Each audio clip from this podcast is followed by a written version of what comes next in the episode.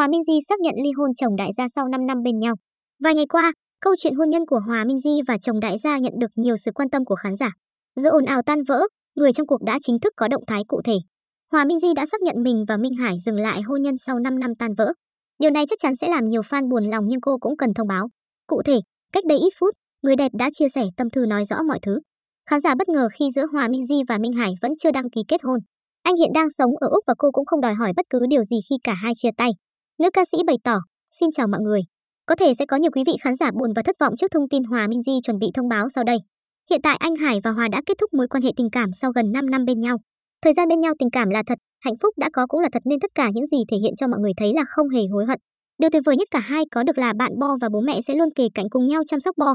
Hiện bố Bo vẫn sống bên Úc nên cuộc sống không có gì thay đổi. Hai mẹ con ở Việt Nam khi nào có thể thì mẹ sẽ đưa Bo qua sớm cho con thăm bố. Bố mẹ không yêu nhau nữa nhưng sẽ mãi là gia đình chăm sóc Bo, không để Bo thiếu thốn tình cảm. Đồng thời, Hòa Minzy nói thêm về mặt pháp lý, về phương diện pháp lý thì Hòa và anh Hải chưa đăng ký kết hôn, chưa cưới nên không phải ra tòa giải quyết vấn đề gì cả. Hòa cũng không đòi hỏi và không nhận bất cứ thứ gì sau chia tay ạ. À. Để đi đến quyết định này cũng không dễ dàng gì cho cả hai nhưng vì định hướng cuộc sống mỗi người khác nhau, cố gắng nhiều nhưng co đi đến tiếng nói chung nên cho nhau lối đi riêng. Không phải chia tay vì yêu xa, cũng không có người thứ ba nào liên quan đến quyết định này cả. Hòa Minzy cũng không chuẩn bị ra MV nào hết ạ. À.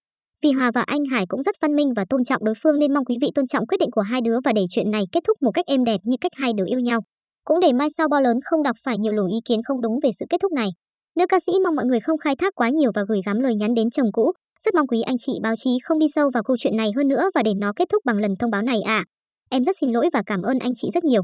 Cuối cùng chúc cho bố Bo sẽ có một cuộc đời bình an, vui vẻ cùng những sự lựa chọn của mình và hạnh phúc nếu gặp được người mới trong tương lai. Cảm ơn anh vì tất cả. Hiện tại, người trong cuộc đã có câu trả lời chính thức cho những nghi vấn. Khán giả dù tiếc nuối nhưng tôn trọng sự lựa chọn của Hòa Di. Mọi người mong rằng cô sẽ vượt qua được biến cố hôn nhân, giữ vững tinh thần để chăm sóc bé Bo. Dù sao đi nữa, Bo vẫn cần sự yêu thương và quan tâm, năng lượng tích cực của cả hai phụ huynh.